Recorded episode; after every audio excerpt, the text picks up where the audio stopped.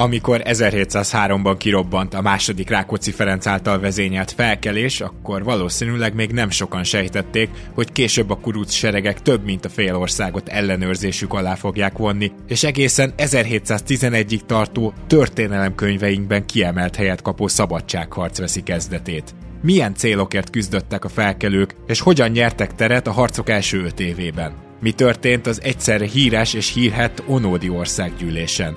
Hogy fulladt ki a lendület, és mi vezetett a kudarchoz. És a legfőbb kérdés talán, hogy mi is a Rákóczi szabadságharc igazi öröksége.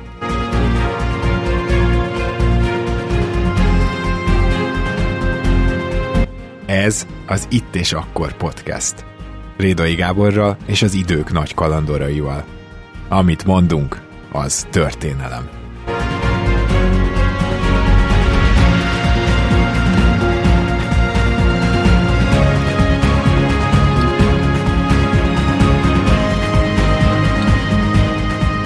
Sok szeretettel köszöntünk mindenkit az Itt és Akkor podcastben. Ez a második Rákóczi Ferenccel, illetve a Rákóczi szabadságharccal foglalkozó dupla adás folytatása, és természetesen ismét itt van velem a Magyar Hadtörténeti Intézet és Múzeum munkatársa Mészáros Kálmán. Szervusz Kálmán, köszönöm, hogy ismét elfogadtad a meghívást. Szervusz Gábor, és én is köszönöm újra a lehetőséget, köszöntöm a hallgatókat. Ugye adhagytuk abba, hogy második Rákóczi Ferenc a Bécsújhelyi fogságából megszökik, és Lengyelországban összetalálkozik Bercsényi Miklóssal, akivel ketten együtt, hát szerintem nyugodtan mondhatjuk, hogy megkezdik azt a szervezkedést és szövetkezést és levelezést például ugye a francia uralkodóval, aminek köszönhetően már a célegyenesbe jutunk, és aminek köszönhetően 1703-ban kirobban a Rákóczi szabadságharc. Igen, hát valójában ebből a szervezkedésből még nem biztos, hogy lett volna valami. Ugye éppen azt, azt hangsúlyozta a történetírásunk a marxista időszakban, hogy, hogy a főúri szervezkedés az összeomlik, de a népi kezdeményezés az, az majd eredményre vezet. Hát valójában arról van szó, hogy ami már a Rákóczi leveleinek megírásakor is küszöbön állt, az bekövetkezett és kirobbant a spanyol örökösödési háború, és ennek egyik mellékhadszinterévé válhatott azután a Rákóczi szabadsághazban Magyarország is. A magyarországi felkerés kirobbanásához és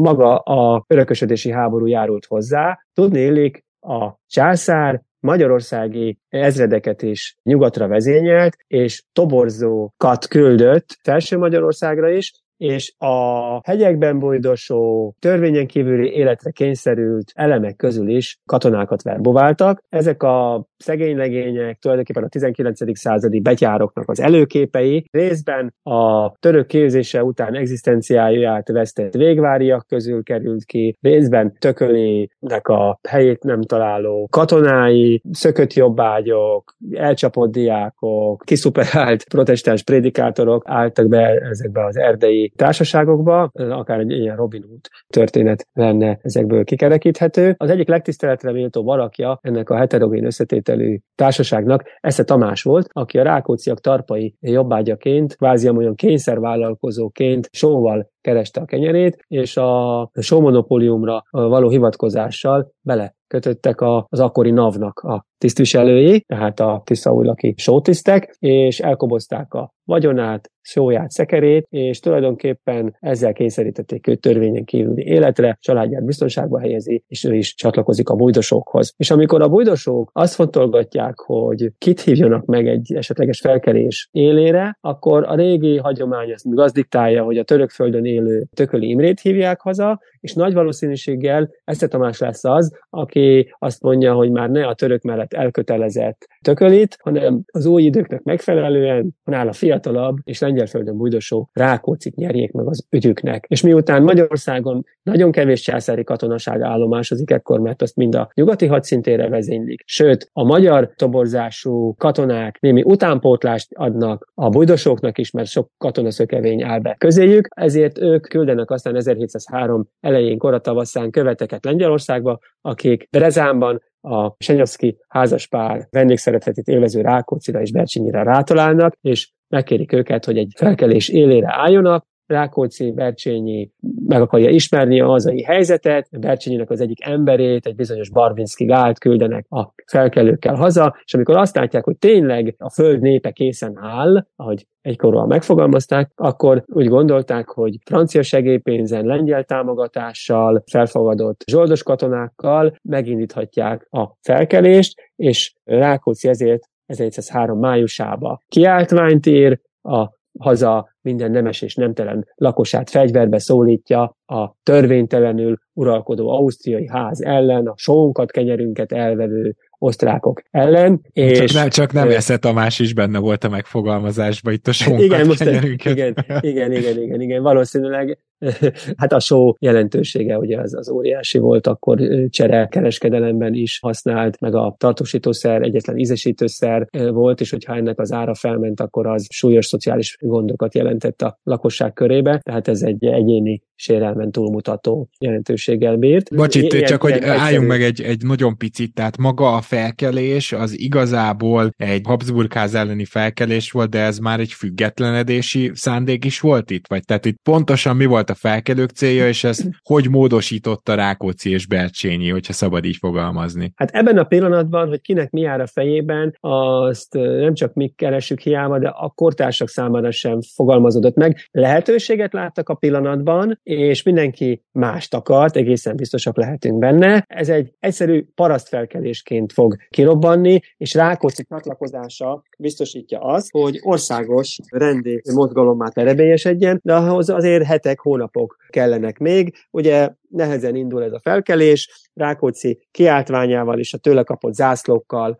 Tiszaháton, Tarpa, Vári, Beregszáz piacán meghirdetik a felkelést, Esze Tamásék, de őket még a császári katonák és elsősorban a szatmári főispán Károly Sándor megyei bandériumai leverik, a Maramoros megyei Dolha mellett vereséget szenvednek, és ez a vert hat fogadja a Vereckei hágónál második Rákóczi Ferencet, aki nagyon szűk kísérettel érkezik a határa, Belcsényi csak hetekkel később csatlakozik hozzá néhány száz zsoldossal, és ezekben a hegyek között tartózkodó időszakban szaporodik meg Rákóczi serege néhány száz főre. És ugye hát mivel Tiszaháti alföldi magyar parasztok indították meg a felkelést, hát az ő számukra már a környezet is riasztó volt, ugye a magyar ember ma se szeret az alföldi ember hegyek között lenni, és főleg nem eszi azt a rozs meg zapkenyeret, amit a ruszinok ettek ott, tehát még egy ilyen egyszerű ok is amellett szólt, hogy minél előbb ki kell törni az alföldre, és Rákóczinak a második próbálkozása sikerrel is járt, munkács alatt még ő is kudarcot vallott, de néhány héttel később Tiszabecsel szemben, Tiszaújlaknál, ahol ma egy turulmadaras emlékmű hirdeti a kurucok első győzelmének emlékét, sikerül megvernie a megyei csapatokat. Naményban aztán Rákóczi a nemességet is fegyverbe szólítja, illetve kiáltványban buzdítja a csatlakozásra. Lassan indul meg a nemességnek a csatlakozása. Általában császári ellenőrzés alatt álló várakba, városokba húzódnak vissza, félnek ugyanis a parasztfelkeléstől, attól, hogy a saját uraik földesúli kastélyok ellen is fordulnak a parasztok, mint ahogy erre eh, volt is példa, de általában a személyes leszámoláson túl igyekeztek tartani magukat ahhoz, amit Rákóczi utasításba adott nekik mindjárt kezdetben, hogy kíméljék meg a nemesi portákat, kastélyokat, illetve hát a mesterembereknek a műhelyeit, tehát a malmokat, a kovács műhelyeket, ezeket általában a katonai fegyelem miatt is tilalmazta a zsákmányszerzést is, és a kevés védelmi potenciállal rendelkező várak rövid körülzárás után megadták magukat, vagy semlegességet fogadtak, például Kisvárda őrsége, a rétközi Ibrány várkastélya, és rohammal sikerült bevenni az olyan kisebb erősségeket is, mint a Nagykállói vár, vagy később Károly Sándor Nagykárolyi kastélya. Uh-huh. Nagykállóban a császári őrség is Rákóczi hűségére állt. Ez azt is mutatja, hogy a császárnak nem mindig volt pénze fizetni meg, megfelelően a katonaságot, tehát a, a német zsoldosok is elégedetlenek voltak időnként, és ő közülük többen csatlakoztak a kurucokhoz, és nem is csak a szokásos 17-18. században bevett gyakorlatot űző dezertőröknek a példái ők, mert éppen a kállói parancsnok helyettes Johann Eckstein olyan kiváló kuruc tiszt lesz majd, a szabadságharc végén már ezredes, aki Veszprém várát 1709-ben körül szakadtáig védi a császáriakkal szembe, és ki is végzik emiatt, tehát már-már az aradi vértanúk előképét tisztelhetjük benne. No, ez a heterogén összetételű társaság lesz tehát a kuruc hadsereg magva alapja, és ehhez indul meg a köznemesek csatlakozása is, először Szabolcs és Bihar vármegyébe, majd a többi nemes is. Az első főúr, Melit Pálbáró, aki Rákóczihoz csatlakozik. Róla a kortársak még azt jegyzik fel, hogy megbolondult, amikor kurucá lett, Valószínűleg tényleg habókos ember lehetett, mert még 1103 nyarán valamiért összeveszett a kurucokkal, és felhangon hirdette, hogy akkor ő mégis inkább visszáll a császár pártjára, amiért aztán a bihari kurucok szépen lekaszabolták, tehát lehet, hogy ő még tényleg nem tiszta tudattal és megfontoltan lett Rákóczi első főúri híve, de utána már a zsenyei és a perényi család tagjai Nyilván ugye Ugocsa, Zemplén megyében voltak birtokaik, hát Rákócihoz csatlakoztak, és mindvégig ki is tartottak a szabadságharc ügye mellett. Károly Sándor, aki ugye győzelmet aratott az első felkelék fölött, és Bécsbe sietett a diadaljelekkel, a zsákmányon zászlókkal, és nem is csak saját személyét akarta ő Bécsbe fényezni, bár fontos volt számára, hogy tisztázzák személyét a rebelisekkel való összejátszás vádja alól, mert Károly olyan személyiség volt, aki a szegényekkel, a szegénylegényekkel is kapcsolatot tartott, felismerte a sanyarú helyzetüket és támogatta őket, részben pedig hát potenciális eszközt látott bennük a saját érvényesüléséhez is, tehát ő a kurucok vezetői közül Esze Tamást emlegettük eddig, ugye ő is az ő főispánsága alá tartozott, Szatmár megyéhez tartozott Tarpa, de Kis Albert, a másik első kurucezeres kapitány is kapcsolatban állt korábban Káraival, tehát neki fontos volt, hogy tisztázza magát azok alól a vádak alól, hogy esetleg ő is közreműködött a felkelés kirobbantásában. A másik... Bo- harmadik... megállhatunk egy nagyon picit, Igen. mert ugye Persze. azt néztük most meg, hogy hogyan kezdett el a kezdetek kezdetén, hogyan terebélyesedett ez a parasztfelkelés, a szabadságharc irányába. Na de itt már többször használtad a kuruc szót, és ha jól tudom, akkor például maga Rákóczi nem szerette ezt a szót, de hogyan lettek ők kurucok? Ők magukat kiáltották ki kurucoknak, vagy a népkörében terjedt ez el, és a labanc szó már ekkor is ennek az ellentét párja volt. Tehát azt gondolom, hogy itt érkezett el az a pillanat, amikor ezt a megnevezést egy kicsit boncolgathatnánk. Így van. Hát nincs nyugvó ponton a két szónak az eredete. A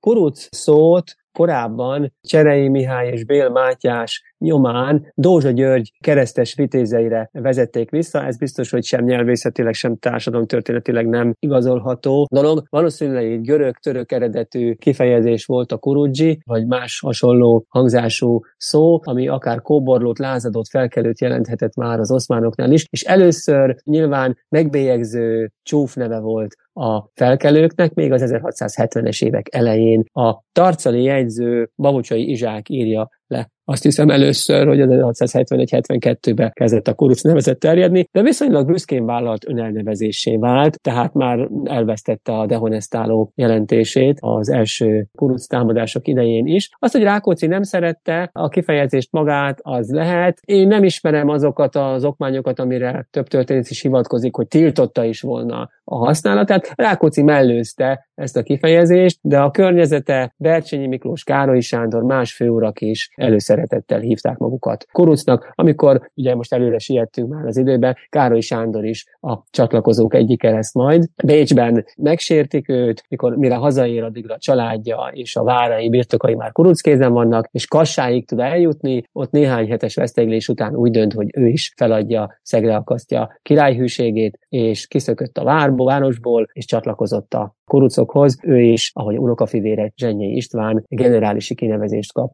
Rákócitól, tehát Bercsényi után az első tábornokok egyike ő maga lesz. És akkor nem lett labanc. Na de mit jelent a labanc? És a labanc a... szó Igen? a kurucokkal szemben álló fél megnevezése, valószínűleg szintén a másik oldalról adott gúnyos elnevezés. Itt is van több népi etimológia, könnyen lehet, hogy a loboncos parókára utal, amit elsősorban németek, illetve az udvarhű nemesek, arisztokraták viseltek ebben az időben, nem tudhatjuk egészen biztosan, de tulajdonképpen közkeletű kifejezésé vált a Rákóczi szabadságharcba. Eszterházi Antal, aki majd 1704 tavaszán csatlakozik a kurucokhoz, egyik levelébe például úgy emlékezik vissza a császáriak és főleg a császári Zsoltban harcoló kegyetlenkedéseikről híres rácokra, hogy már Labanc koromban is megtapasztaltam, hogy tehát azért mondom, hogy nem egy olyan dehonestáló kifejezés volt, amit ne lehetett volna akár ön magára is nem alkalmazhatott volna egy magyar nemes vagy főúr is. Tehát a két politikai ellentábor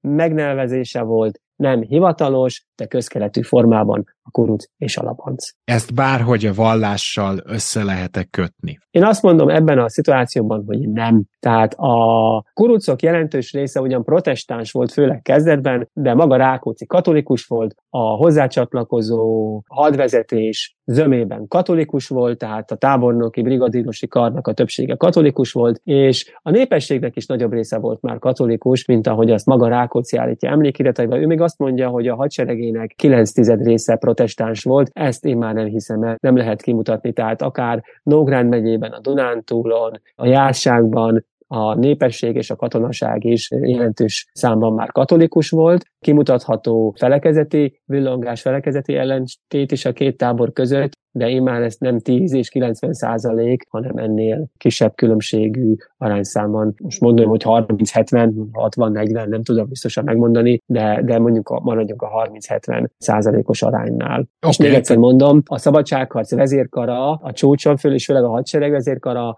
az inkább katolikus. Ellenben a Rákóczi udvarába szolgáló nemesi derékhad és a szabadságharc első éveiben a koruc államot irányító nemesség a zömmel a vármegyék protestáns nemesei közül kerülnek ki, és itt is van egy ellentét. Bercsényi haragszik is érte, megírja Rákócinak, hogy, hogy a Rákóczi minisztériuma, úgymond, az 1104 elején megszervezett udvari tanács zömmel luteránusokból, meg kálvinistákból áll, és ha véletlenül közéjük keveredik egy katolikus, akkor azt azonnal külső feladattal látják el, hogy eltávolítsák az udvarból, és a saját érdekeiket kívánják érvényre juttatni, ami rosszul veszi ki magát, mondja Bercsényi, tehát nem csak hitbuzgalmi kérdés miatt irányítja Rákóczit abba az irányba, hogy erősíteni kell a katolikus részvételt a kormányzás terén is, tehát a Rákóczi környezetébe is, hanem azt mondja, a külföld felé is rosszul veszi ki magát, ha ő egy eretnek mozgalom élére akar állni,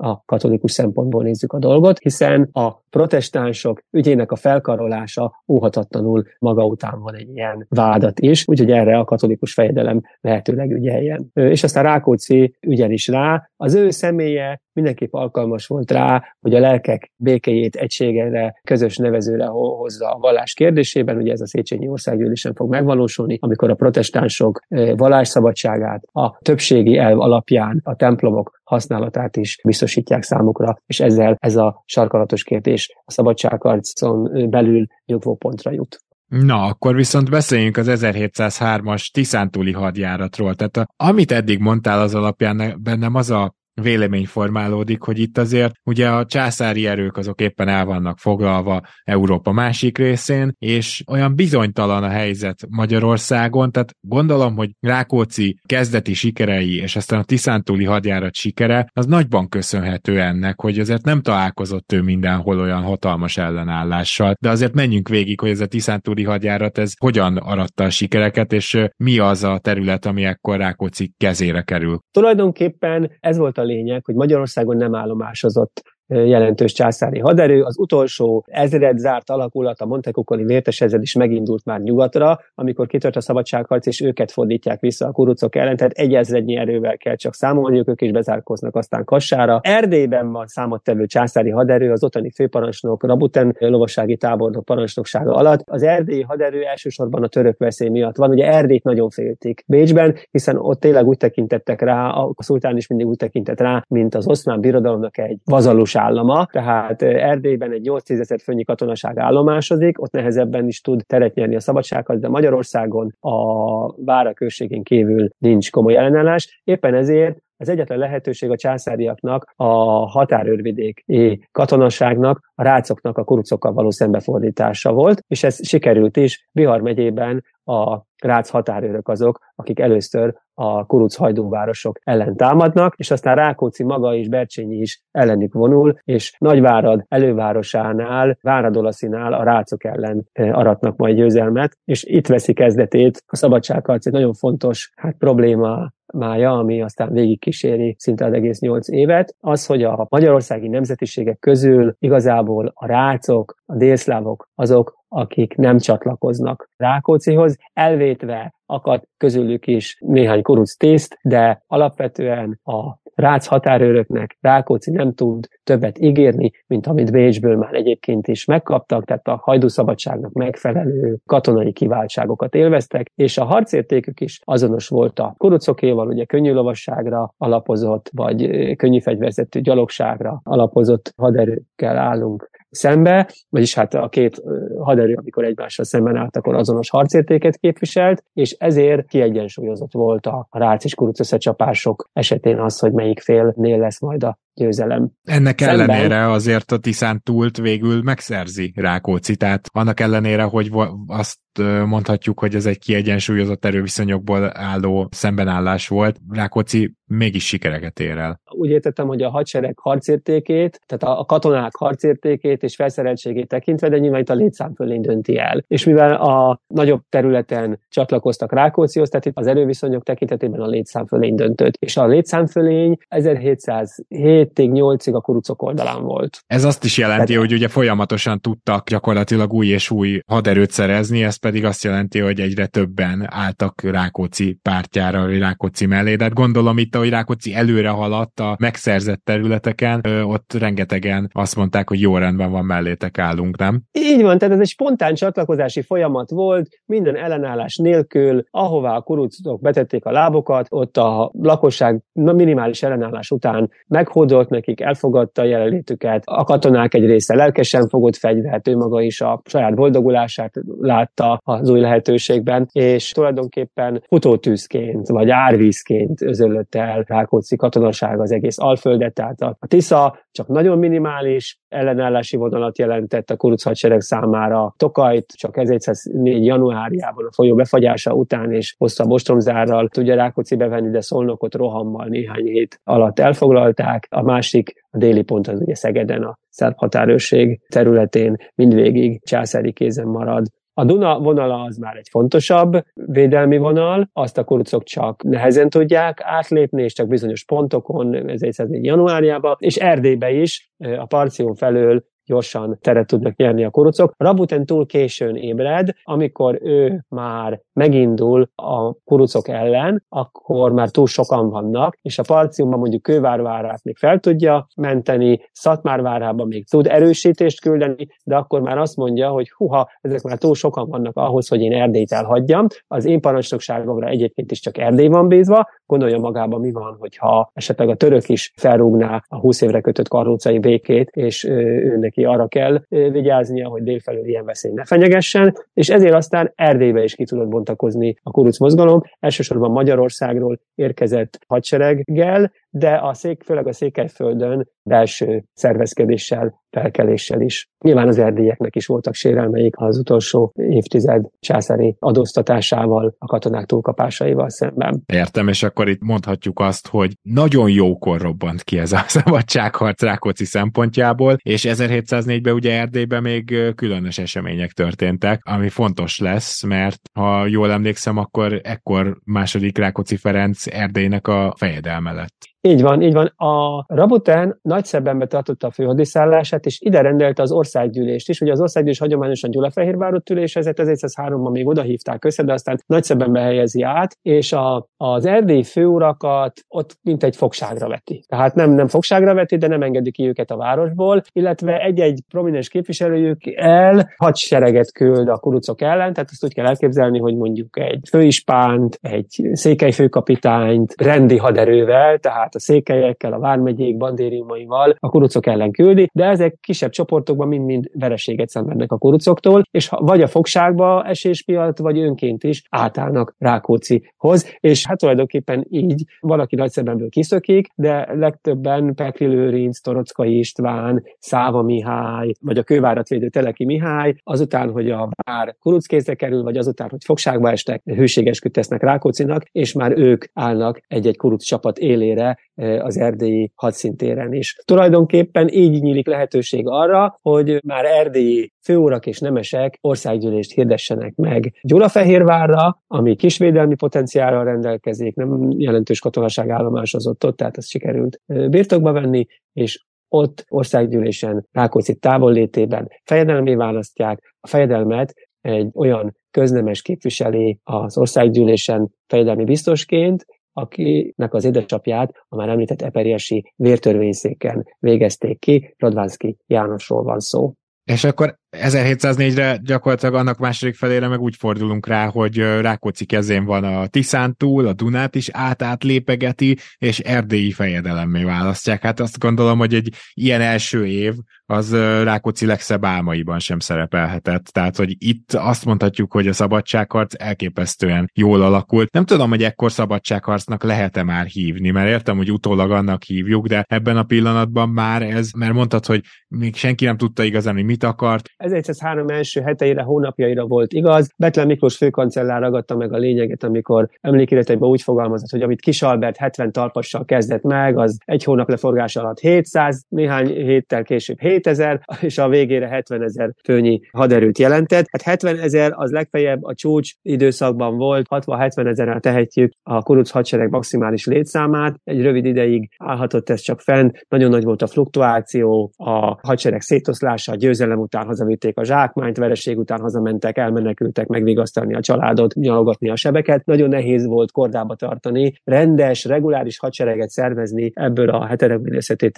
fegyveres népből nagyon nehéz volt. Már ez az eltéren elért eredmények is nagyban dicsérik Rákóczit és segítőit, de tulajdonképpen mégiscsak nagy eredménynek kell tekinteni, hogy mindez önerőből valósult meg, tehát nagyon csekély francia segélypénz és minimális külföldi segélyhad állt Rákóczi rendelkezésre, néhány százfőnyi lengyel katonaságnál többről nem beszélhetünk, és a napkirály udvarából vagy Lengyelországon keresztül érkezett néhány tucat francia tiszten kívül, akik a tüzérséget és a műszaki alakulatokat, a hadmérnöki kart alapozták meg a kuruc hadseregben, ezen kívül nem állt rendelkezésére más idegen erő. Ezekkel sikerült elérni azokat az eredményeket, amelyekről most itt beszélgetünk. Igen, én egyébként még svédekről is olvastam hatalmas meglepetésemre. A svéd szál az, az létezik? Az csak a szabadságharc legvégén van. Ugye eddig a spanyol örökösödési háború tudtunk szót ejteni, háborúról. Zajlik még egy nagy európai konfliktus, és az északi háború, az már 1700-ban elkezdődött, és itt ugye a svéd hegemónia törik majd meg,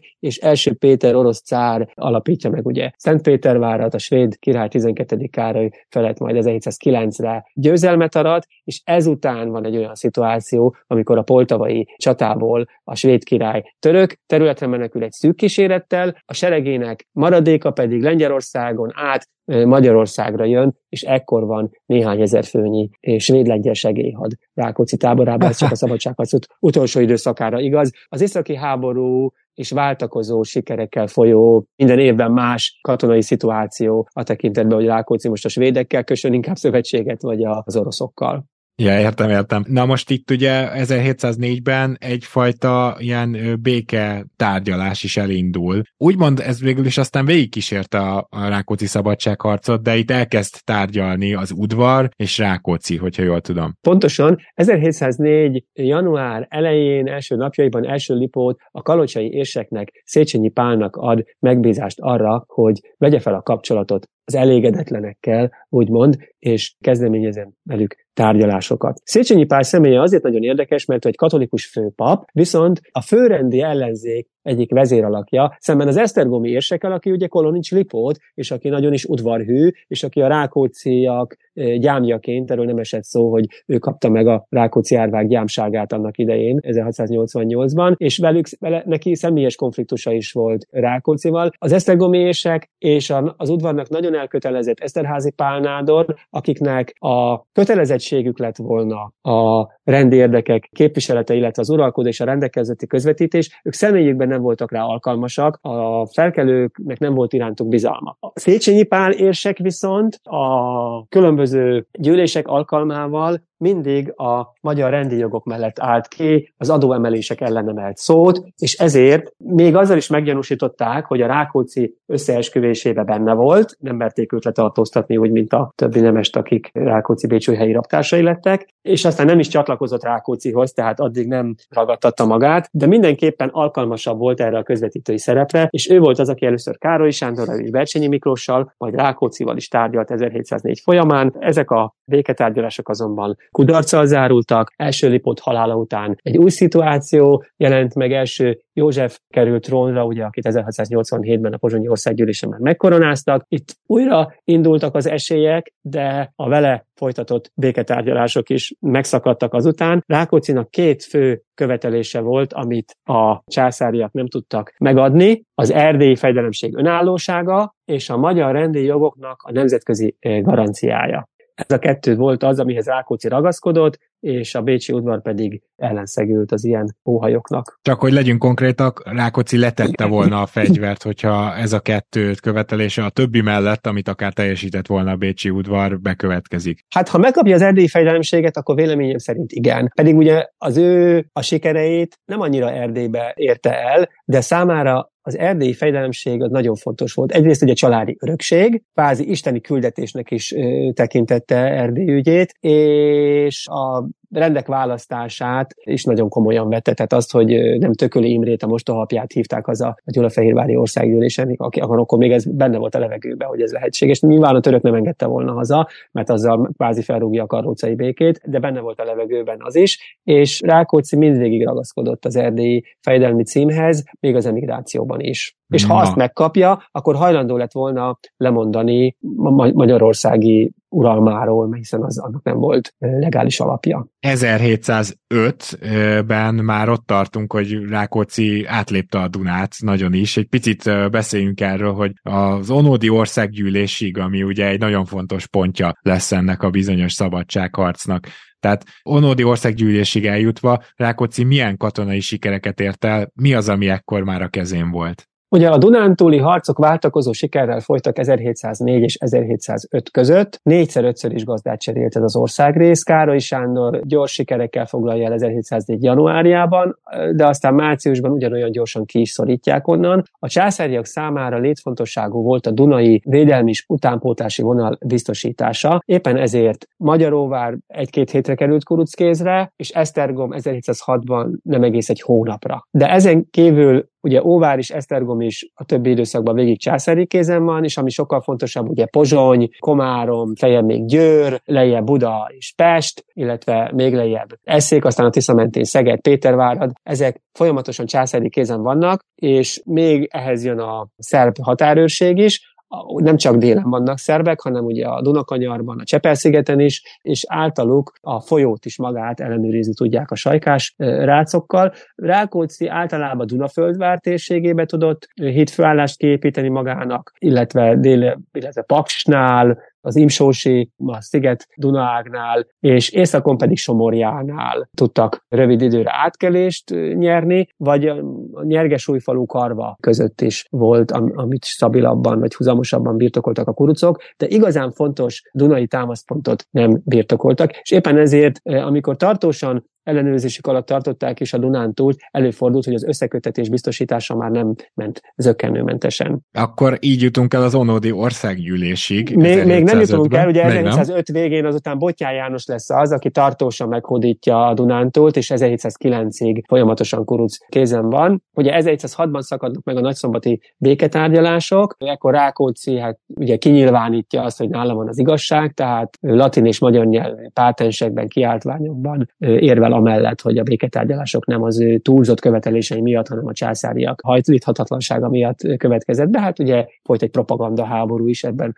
az időben már vívták a háborúnak ezt a jól ismert változatát is. Nagyon fontos megemlíteni, hogy a spanyol örökösödési háborúban az Ausztriával szövetséges angolok és hollandok békeközvetítőként léptek fel. Egyrészt az ő érdekük is az volt, hogy mentesítsék a császárt a hátába vívott kis háborútól, tehát a Rákóczi szabadságharc felszámolása vagy, vagy békével való lezárása az a spanyol örökösödési háború más hadszintereire jelentett volna könnyebbséget, illetve bizonyos szimpátiája volt a protestáns uralkodóknak, ugye az éppen ekkor létrejövő 1707-ben jön létre Nagy-Britannia és a hollandoknak volt egy kis szimpátiája a magyarországi protestánsok felé, ezt ugye hajlandók voltak képviselni, de az ő békeközvetítésük ellenére is ugye kudarccal végzettek ezek a tárgyalások, mint már többször hangsúlyoztam. Ekkor válik fontosá Rákóczi számára, hogy minél kézzelfoghatóbb és világosabb módon kössön szövetséget a nagy ellenfélel, mármint a Habsburgok nagy ellenfelével, 11. Lajossal, 11. Lajos pedig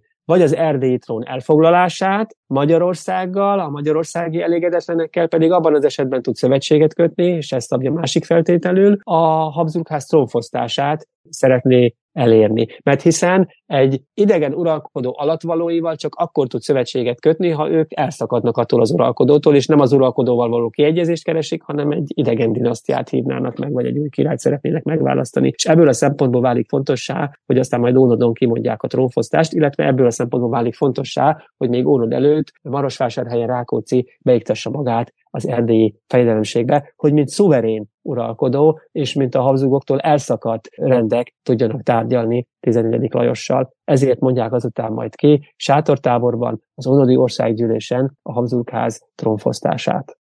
Na igen, tehát akkor a nemzetközi helyzet gyakorlatilag úgy alakul, hogy, hogy, hogy két feltételnek meg kell felelnie Rákóczinak, és ebből az egyik ki van pipálva, az erdélyi fejedelem, a másik viszont az, hogy ki kell mondani a Habsburgház trónfosztását. Ő gyakorlatilag ezzel a céllal hívta össze az Onodi országgyűlést, illetve mesélj egy picit erről az Onodi országgyűlésről, mert az önmagába filmbe illik, ugye volt itt egy olyan epizód benne, amikor például én ágyukat fordítottak az országgyűlés felé, ott a sátortábor közepe felé. Igen, hát ugye azt, hogy a trófosztás egy fontos dolog lesz az Onodi országgyűlésen, az nyílt titok volt, mert már előtte 1706. decemberében, de 1707. januárjában már egészen biztosan a Rozsnyói tanácsülés két szakaszában ezt a szenátorokkal Rákóczi megtárgyalta. Tehát még ha titokban akarták is tartani, amit a Széchenyi országgyűlésen megválasztott 25 szenátorból, ha csak a fele volt is jelen, hát 12 ember között, amit tárgyaltak, az biztos, hogy nyílt titok volt a politikai vezetés körébe, tehát nem lehet azt mondani, hogy ne tudtak volna arról, hogy mi készül Onadon, illetve a Marosvásárhelyi országgyűlésen Erdély rendjei ugyancsak kimondták 1707 áprilisában a Habsburgok trónfosztását, tehát azt, hogy ez Magyarországon is be fog következni, azt nem volt nehéz senkinek se se kitalálnia. 1707 május júniusában ülésezett, vagy, vagy hát tartották az onodi országgyűlést, de a trónfosztással párhuzamosan ugye a békekötés ügye lehetett a másik alternatíva, és a béketárgyalások megszakadása után volt a Kuruc táborban egy olyan békepárt, amelyik ezt nehezményezte, és azt szorgalmazta, hogy folytassuk, vegyük fel újra a béketárgyalások fonalát, és kössünk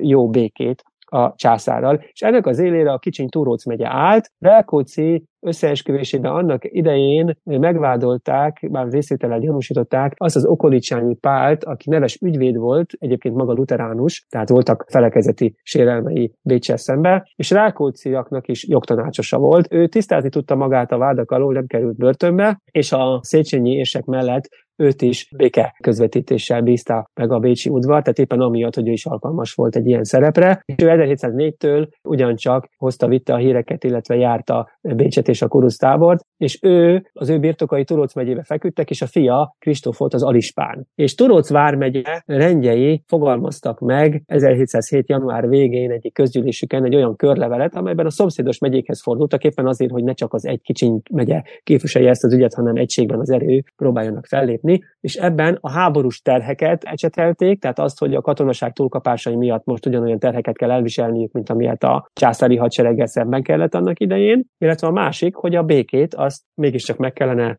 kötni. Tisztában voltak Rákóczi álláspontjával, és még érveltek is, hogy a Rákóczi nemzetközi garanciához ragaszkodott, és etéren azt kérdezték a körlevél és a hozzá kapcsolódó memoriális, vagy emlékirat szerzői, hogy kell-e annál jelentősebb garancia, mint amit Bocskai István el tudott érni 1606-ban. Na most egy évszázaddal ezelőtt a Bocskai Istvánnal kötött békét úgy tudták lezárni, hogy az örökös tartományok rendjei garantálták a magyarországi rendek jogait. Csak eltelt közben egy évszázad, meg volt egy fehérhegyi csata Csehországba, és ami 1606-ban még működött, az 1706-ban már nem. Tehát nem voltak abban a helyzetben Alsó-Ausztria, Felső-Ausztria, Szilézia, Lausitz, Csehország, Morvaország rendjei, hogy a magyar rendek jogait garantálják, hiszen a saját rendiségük is lényegében meg, megszűnt, megszűnt. Ja. Tehát, tehát tartományi gyűlések voltak, de az érdekérvényesítő erejük már igen csekély volt. Viszont nagyon érdekes ez a dolog, mert azt, azt mutatja, meg ugye ez még ráadásul belügy is. Tehát ha a Habsburg birodalmon belül az egyik tartomány rendjei, a másik ország, vagy a, a birodalmon belüli másik területi egység, most nem akarom tartománynak nevezni Magyarországot, mert azért annál több volt, de nem is volt teljesen független, tehát nem is a personálunió szintjén lehet megfogalmazni ezt az, ezt az összetett monarchiát, ezt az államalakulatot, amit a Habsburgok vezettek, de minden esetre az egy belügyi, belügy, hogy a Habsburg uralkodó, alatvalói egymással milyen szerződéseket, szövetségeket kötnek. Rákóczi viszont bevonna külső nagyhatalmakat, a svéd királyt, a franciákat, az angol, nyilván nem erők ellensége Bécsnek, de ha az angolok a, a, a svédek garantálnák a magyar rendőrjogokat, abba beleegyezne Rákóczi. De ugye ez már ugye sértené megint csak a Habsburg uralkodó szuverenitását. Tehát, ha jól értem, akkor a kurucok táborán belül ugye két párt kialakult, az egyik a trónfosztás pártján állt, a másik pedig a inkább folytassuk a béketárgyalásokat párton, és ha jól sejtem, az Onodi országgyűlésen ez a vita valamennyire fellángolt. Igen, ugye a Toróc megyeiek nem találtak szövetségesekre, a szomszédos megyék nem csatlakoztak hozzájuk, ezért aztán letettek arról, hogy a memoriális nyilvánosságra hozzák, és nyilvánosan kérjék a béketárgyalások folytatását, de a többi megye Rákócinak megküldte vagy lezárt borítékba, vagy, vagy lezáratlanul a dolgot, és kitudódott az akció, és ezt Rákóciék pártütésnek, pártütésnek bélyegezték. Maga Rákóczi úgy gondolkodott, és azt vetette a szemükre majd az országgyűlésen, hogy miért nem őt keresték meg, ha problémájuk van. Na most ezt ragaszkodjunk el attól, a magyar történetírásnak mindig nagy problémája volt, hogy a 21. század elejéig második Rákóczi Ferenc szemüvegén keresztül nézték a kort és magát a szabadságharcot is. Tehát amit Rákóczi megfogalmazott, Rákóczi nagyon kiváló író ember is volt, és lelkiismeretes jó ember is volt, hogy én egyszerűen fogalmazzuk meg a dolgot. Látható az emlékirataiban, vallomásaiban, hogy bántotta őt az a dolog, ami majd onodon történt. De önmagában az minden kortól függetlenül is, hogyha nem nekem mondják a sérelmet külön egyénileg, hanem összefogva próbálnak meg fellépni, az vajon pártütése, vagy a többségi akarattal való szembefordulása, hiszen maga Turusz megye is azzal kezdte a körlevelét, hogy mi túl kicsik vagyunk ahhoz, hogy egyedül ugráljunk. Szeretnénk, ha többen lennénk ezzel a ügyjel. Tehát logikus volt az, hogy nem közvetlenül Rákócihoz fordultak. Természetesen, aki valamilyen sérelem orvoslásáért Rákócihoz fordult, az az egyéni személyes panaszára orv- jogorvoslatot nyerhetett, de a, ami orvosolhatatlan volt, arra Rákóczi mindig azt válaszolta, hogy majd a szabadságharc győzelme esetén tudunk erre visszatérni. Na most, amikor már évek óta tart a felkelés, évek óta tartanak a harcok, és nem is nagyon van kilátás a végső győzelemre, akkor ugye elcsüggednek a, a remények, és nagyon sokan már nem bíznak a szabadságharc ügyébe. Volt Rákócinak olyan tábornok, a Gyürki Pál, akiről maga Rákóczi is tudta, hogy pessimista volt, és úgy halt meg, hogy eleve se hitte a szabadságharc győzelmébe, de nem is érte meg a szatmári békét, de ennek ellenére mindvégig kitartott a kurucok oldalán azután, hogy csatlakozott, de ez nem, nem várható el. Ennyit a a, a jogvégzett Torolc megyeiek ügyvédjeként, mondom én a kései kutatója a korszaknak, hogy nem volt logikátlan, és én nem, nem bélyegezném meg a Torolc megyeiek kezdeményezését, bár azt nem lehet mondani, hogy nem volt részük bizonyos mahinációban is, mert mondjuk a Torolc megyei korábbi jegyző, ekkor már csak táblabíró, az azért próbálta úgy alakítani az eseményeket, hogy azon a közgyűlésen lehetőleg ne legyen ott olyan, aki ellent mondana, próbáljuk meg úgy beállítani a mi kezdeményezésünket, mintha ezt a szomszéd megye kezdeményezte volna Trencsén. Tehát volt abba háttér ügyeskedés is, de ezek a hatalomgyakorlásnak azok a minimális technikai eszközei, amelyekkel mindig minden hatalom élni szokott, és ilyen módon került sor az vonati országgyűlésre, ahol éppen az volt a két főkövet, akik ezt a békepárti kezdeményezést is indították az év elején, Okolicsányi Kristóf Alispán és Rakovszki Menyhért, a megye tekintélyes táblabírája, korábbi jegyzője. Mm. És ők az országgyűlésen nem a béke ügyét hozták elő, hanem a részpénz körül támadt egy óriási vita. Lám, ez is egy olyan kérdés a szabadsághasznak, amivel nem volt időnk még foglalkozni. Az anyagi financiális alapja nem volt meg a szabadsághasznak, ilyen nagy létszámú hadsereg fizetésére nem volt elég erőforrás, és Rákóczi ezért 1704-ben részpénzt veretett, ami tulajdonképpen pénzjel lett volna abban az esetben, hogyha ezt később ezüstre tudják váltani. De nem történt meg, és a részpénzt nyakra főre verték, tehát túl sok lett belőle, elinflálódott, és összeomlott nem csak a hadsereg finanszírozása, de az egész gazdaság is. Mert ami kényszerítő rendszabályokat alkalmaztak a részpénz elfogadására, addig a nemes pénzt mindenki elrejtette, tehát nem volt kereskedelem, nem volt rendes adózás, tulajdonképpen mindenki elégedetlen volt ezzel, és a odadi országgyűlésen még megpróbálták a részpénz forgalmát helyreállítani. Először is devalválták, tehát kisebb értéken próbálták forgalomba tartani, a hamisítást megpróbálták megakadályozni úgy, hogy felülbélyegezték a pénzt, de ahhoz, hogy az értéke megmaradjon, Bercsényi azzal állt elő, hogy lehessen részpénzzel zálogbirtokot is kiváltani, meg adósságot is megfizetni. És a nemesek ez ellen, a nemesek egy része ez ellen tiltakozott. Hát különösen azok, akik ezüstbe adtak kölcsön, és hogy most részbe kapják vissza, vagy hogy részpénzen váltsanak ki tőle olyan zálogbirtokot, amit korábban nem abba váltott ki. Hát, ez hát akkor, bocs, akkor, akkor ez egy közös ügy volt, hogy legyen részpénz, de azért mindenki tudta, hogy ebből így nem lesz semmi.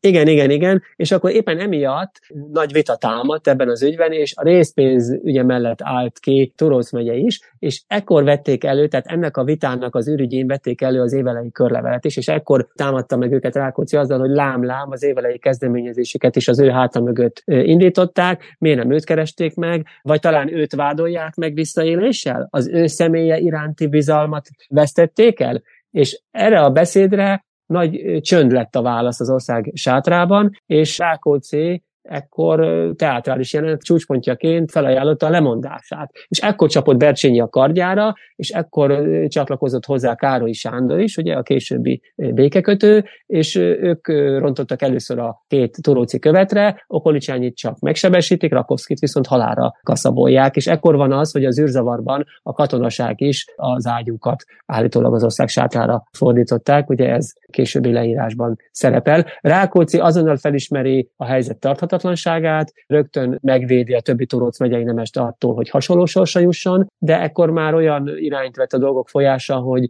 ő maga sem tudott mást tenni, mint hogy törvényes eljárást folytattak le a megsebesült Alispán ellen, és három nappal később őt kivégzik. Itt nyilván már arról volt szó, hogy az országgyűlésben történt tragédia jogosságát csak akkor lehetett elismertetni, vagy akkor lehetett deklarálni, hogyha a másik bűnöst is bűnösnek nyilvánítják, és nem ismerik el azt, hogy, hogy itt azért a magyar parlamentarizmus súlyos csorbát szenvedett, mert ugye képzeljük csak el, hogyha ugyanez egy pozsonyi országgyűlésen, vagy egy soproni országgyűlésen következik be, akkor a Habsburg ház által elkövetett atrocitásként milyen mély nyoma lenne ennek a magyar történelmi tudatban, illetve a tankönyveinkben. Hasonló ja, példa a magyar országgyűlések történetében nem volt, a középkori gyűlések esetén, ugye Vak Béla idejébe mondják, hívei és a királyné végezteti ki az aradi gyűlésen azokat, akik Álmos herceget, illetve magát a királyt is annak idején megvakítatták. Na igen, tehát akkor azért itt messze kellett menni, hogy történelmi párhuzamot vonjunk. És így, hát így van, egy... így van, tehát a sötét középkorba kellett viszonyulni ahhoz, hogy ilyen, ilyen párhuzamot találjunk,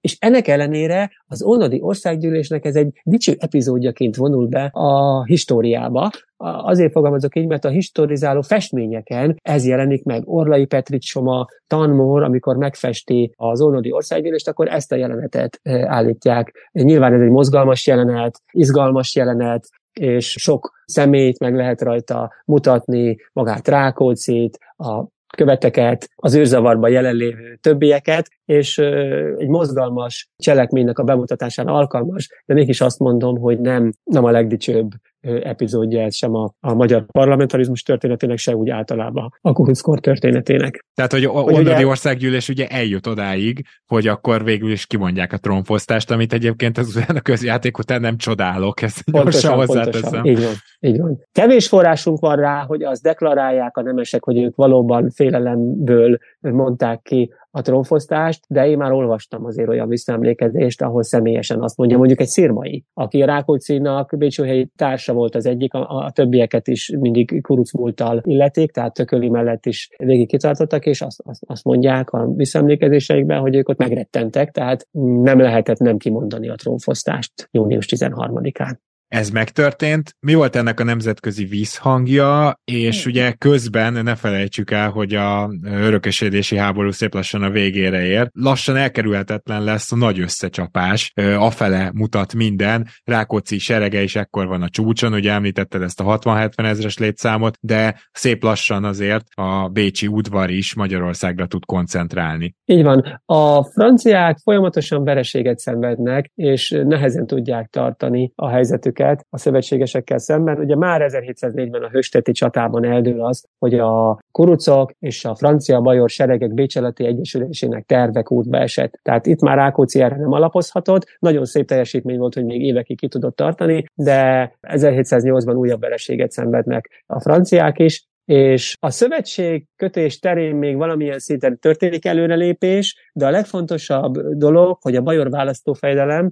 a francia király szövetségese Miksa Emanuel, aki a visszafoglaló háborúban a magyarországi csapatok főparancsnokságát is viselte az 1680-as évek eh, végén, tehát nem lett volna ismeretlen személy Magyarországon. Végül is 1108-ban visszautasította a felkínált koronát, tehát Rákóczinak nem volt megfelelő királyjelöltje sem 1708-ban. Szóba került állítólag a porosz trónörökös is, de ő is inkább a franciák javaslata volt, mint valóság. A porosz király egyetlen fiát alig hagyta volna ide erre a kalandor vállalkozásra, úgyhogy hogy Rákóczinak nem volt megfelelő királyjelöltje a magyar trónra, és ebben a helyzetben veszítik el azután a nagy csatát 1708. augusztus 3-án Trencsénnél. Elmondhatjuk, hogy a kurucok minden nagy csatájukat elveszítettek a reguláris császári hadsereggel szemben. Hat nagy csatát vívtak a szabadságharc alatt, és ezt Koroncónál, Nagyszombatnál, Pudmericnél, Zsibónál, Trencsénnél, és aztán a végén 1110-ben az utolsó támadó hadjáratban Romhánynál is mind-mind elveszítik a kurucok. Nagyszombatnál, Romhánynál már-már győznek, de azután a fegyelmezetlenség, a korai zsákmányolással való szétoszlás azt eredményezi, hogy a császáriak összeszedik széthullott soraikat, és megfordítják a csata végkimenetelét. Trencsénél ez a vereség katasztrofális lesz, maga Rákóczi is lebukik a lováról, megsebesült, többen azt hiszik, hogy meg is hal, de őt sikerül személyébe kimenteni, viszont a hadsereg a teljes demoralizálódás állapotába jut, többen átpártolnak a császáriakhoz, olyanok, akik mindvégig a kuruc fegyverek leghíresebb forgatói voltak, tehát akik rettegésbe tartották az örökös tartományokat, Ocskai László, Morvaországot, Bezerédi Imre, Stájerországot, Alsó-Ausztriát, ők ketten is átállnak, illetve Bezerédi csak átállni próbál, de letartóztatják, és Rákóczi a Sárospataki országgyűlésen kivégezteti. Minden országgyűlésen kellett érnek is folynia, ha maliciózus akarok lenni. Tűnik, igen. és kezdünk abba a végkifejletbe sodródni, amikor látható, hogy a kurucok öneréből már a védekezésre is képtelenek. 1708 őszétől lassú, jóval lassabb folyamatban, mint 1703-ban az előretörés, de egy lassú visszavonulás, egy defenzív folyamat indul meg, és ennek a vége csak a vereség lehet külső segítség nélkül. Rákóczi ekkor már nem a franciákban bízik, hanem az orosz segítség csalfa reményét dédelgeti magában, azt gondolja, hogy első Péter cár fog segítséget nyújtani az ő ügyének. Ugye a poltavai csata után Nagy Péter valóban katonai olyan helyzetbe kerül, hogy akár támogathatná is Rákócit, csak nem volt érdeke. Tehát nem volt érdeke szembefordulni a Habsburgokkal, hiszen az ő fő ellensége a török volt, és ebből a szempontból az ellenségem ellensége a barátom elvit is működik, ahogy Rákócinak a franciákkal. Éppen ezért Nagy Péter bármilyen szimpátiát mutatott is Rákóczi és ügye iránt, nem volt érdekelt abba, hogy végérvényesen összerúgja a port a Habsburgokkal. Ráadásul 1710 végén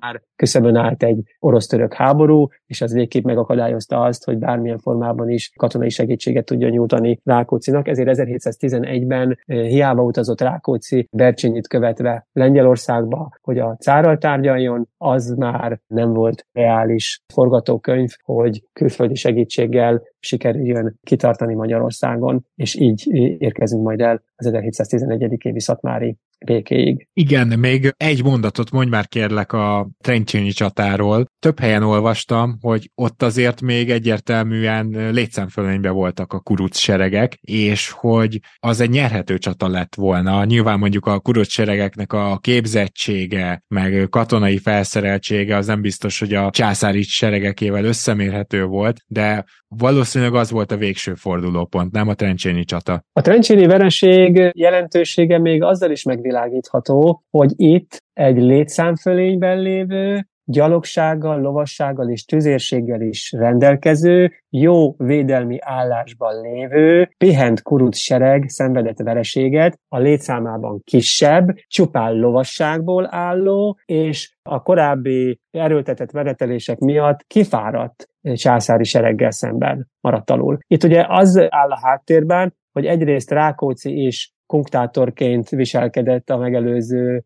napok során is kerülni akarta a csatát, tehát csak félszabályokat adott ki arra vonatkozóan, hogyha mégis a többségi nyomásra a haditanácsok, ahogy ő fogalmazott, a lármás haditanácsok miatt vállaljuk a az összecsapást a császári fősereggel, akkor azt nem teljes szívvel tette, és amikor meg alkalom kínálkozott arra, hogy a már csatát feladni készülő és elvonulni akaró császáriakat mégis megüssék, akkor ottan csak a jobb szárnyon próbálkozott egy kevési tehetséges, az erdélyi harcokból már említett Pekri Lőrinc tábornagy. Ezt a szerencsétlen hadmozdulatot a császári főparancsnok Zigbert Heister alvezére Pálfi János felismerte, és ő, tehát a Labanc magyar indít ellentámadást a koruc magyarok ellen, és ő tudja megfordítani a csata kimenetelét, és ebből bontakozik ki azután az a támadás, ami elsodorja először a kuruc lovasságot, majd a szívósan védekező gyalogság is kénytelen letenni a fegyvert. Itt már hatalmas veszteségeket is szenvedett ugye a Rákóczi serege, említetted az átállásokat, de nyilván itt sokan meg is haltak, illetve sokan elmenekültek, tehát a, a, a kuruc seregek vesztesége azért potolható lett volna, néhány ezer főnyil több nem maradt a csatatéren. A korábbi csatákban is a több száztól az egy-két ezer főig terjedő veszteségek mindkét oldalon kimutathatóak, de inkább a reményvesztettség és a fegyvert letevők, illetve átállók és hazaoszlók népes tábora volt az, amelyik megakadályozta, vagy amelyik miatt már nem lehetett még egyszer egy ugyanolyan méretű hadsereget kiállítani. Tiszta sor. Oké, okay, és akkor így tehát szépen lassan visszaszorul Rákóczi, és aztán uh, talán ezért is volt Szatmárban a béke, mert arra fel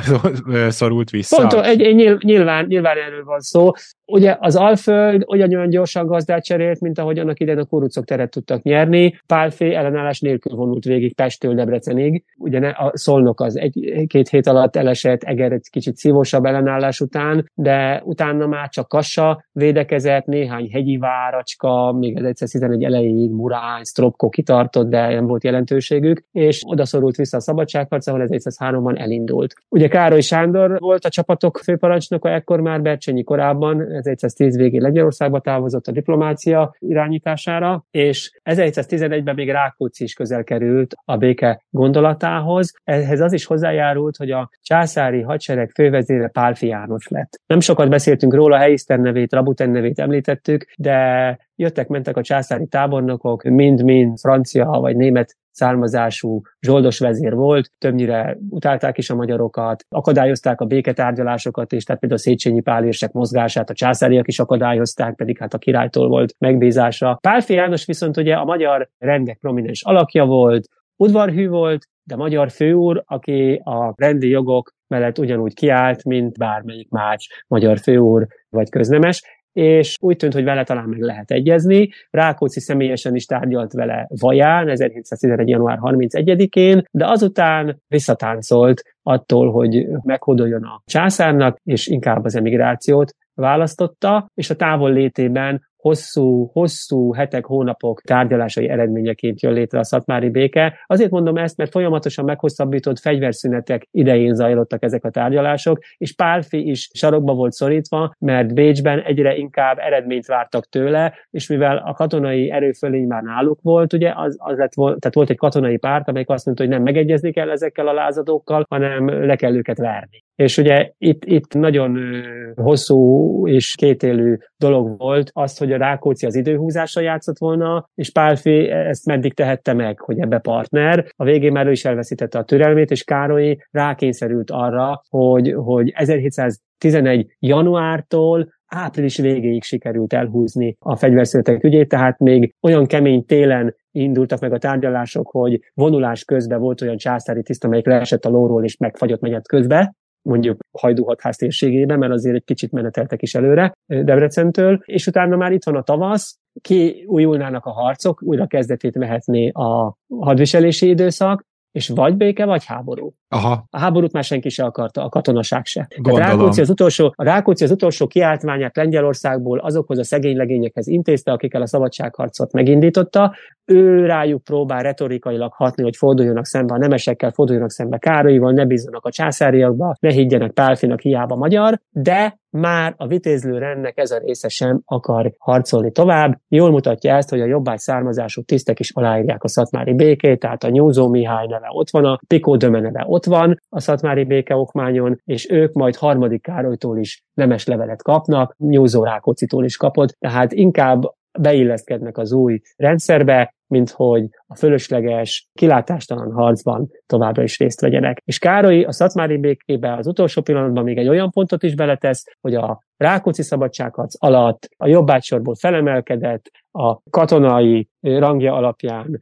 a nemesség soraiba jutott, vagy a szabadosok közé emelkedett parasztok is megtarthassák a kiváltságaikat. Bocsánat, hogy ezt mondom, de nincs egy kicsit olyan érzése az embernek, hogy Rákóczi ezt egy kicsit akkor már túltolta, és Károlynak megjött az esze, és ő megcsinált egy olyan békét, ami egyébként nem volt annyira rossz béke, tehát hogy még egy-két dolgot el is tudott érni az eredeti céljaikból. Ez pontosan így van, ezt maga Rákóczi is világosan látta. Ugye itt 1112-ben, amikor a harmadik Károlyt megkoronázzák, akkor Rákóczi is azt mondja, hogy hát ha a hitlevelet is kiadta, akkor ő tulajdonképpen el tudja fogadni, hogy amit magyarországi rendek a Széchenyben megkötött konfederáció az ászlajára tűzött, az nagyjából megvalósult, de ami neki fáj, és amiből nem tud engedni, az Erdély önállósága, mert Erdély igenis ott megválasztották fejedelmnek, tehát Erdély ügye az, ami őt tovább viszi az emigrációban is, és van olyan levele, amiben megfogalmazza, hogy talán a magyarországi rendiség elérte azt, amit akart, de Erdély önállóságának a kérdése továbbra is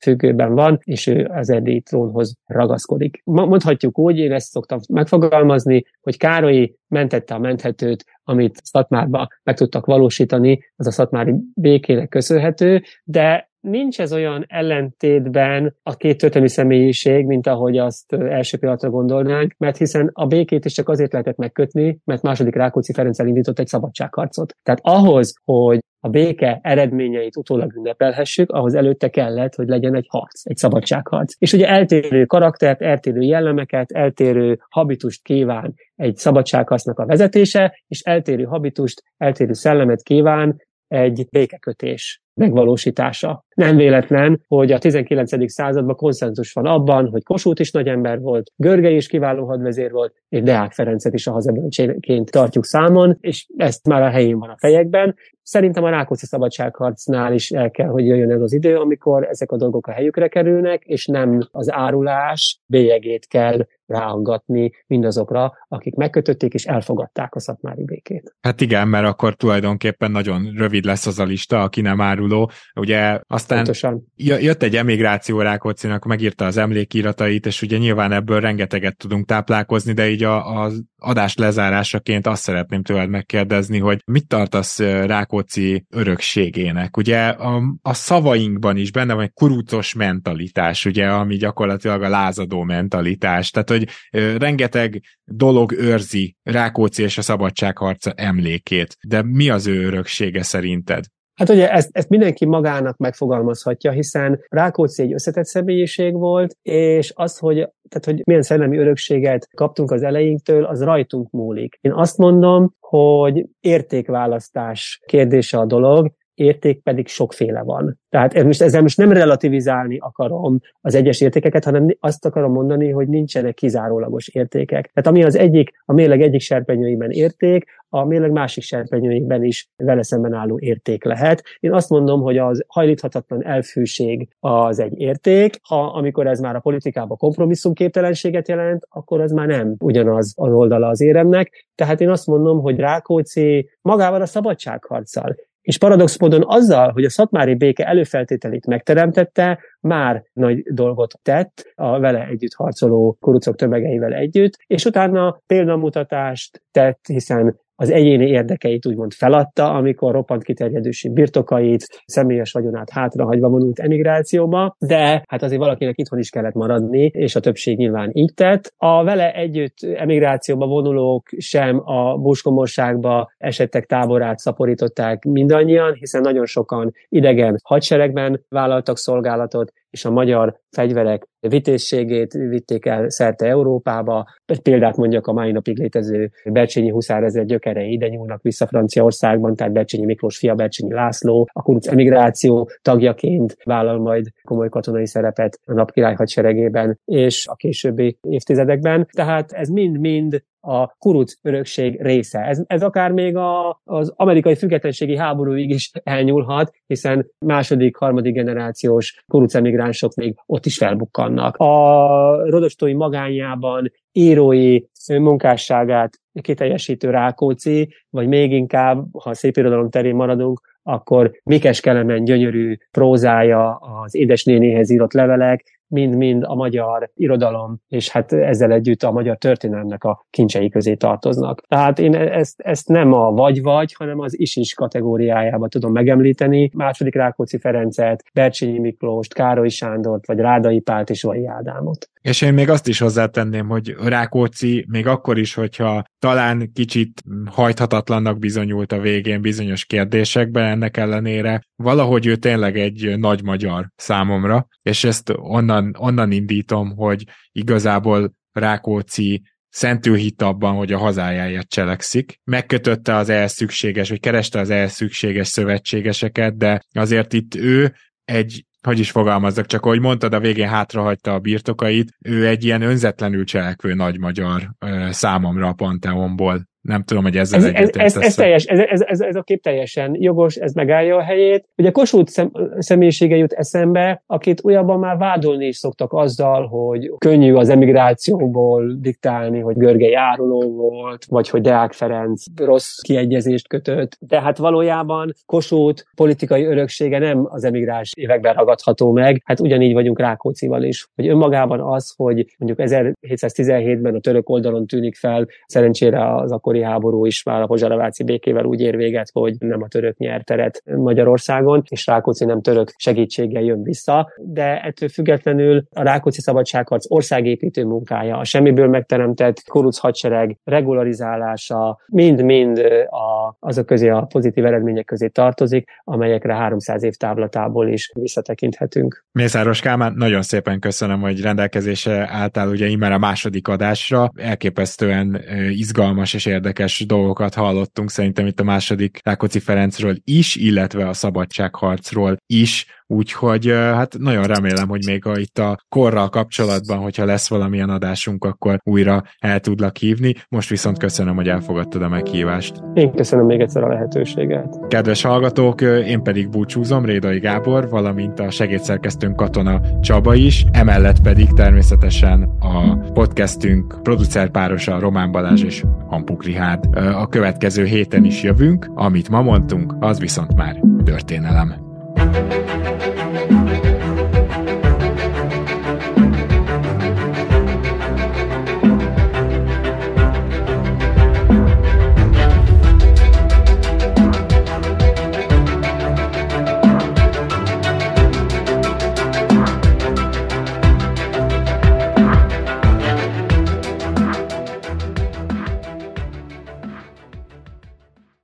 Ha más podcastekre is kíváncsi vagy, hallgassd meg a Béton műsor ajánlóját. El tudod képzelni, hogy a podcastet, amit éppen most hallgattál, fél év múlva már a mesterséges intelligencia generálja? Mi sem. De ha érdekel, eljött már a gépek lázadása. Hallgass bele az Embertelen podcastbe. Orsós Lajos vagyok, a műsor házigazdája. Egyelőre még élőben. Egyelőre. Fedezzük fel együtt, hogyan ismerkedik, randizik, mesél és vitatkozik Betty és Péter, két teljesen mesterséges intelligencia. Lajos, a podcast címét mond még egyszer, Léci. Oké. Okay. Embertelen podcast. Ez egy Béton podcast.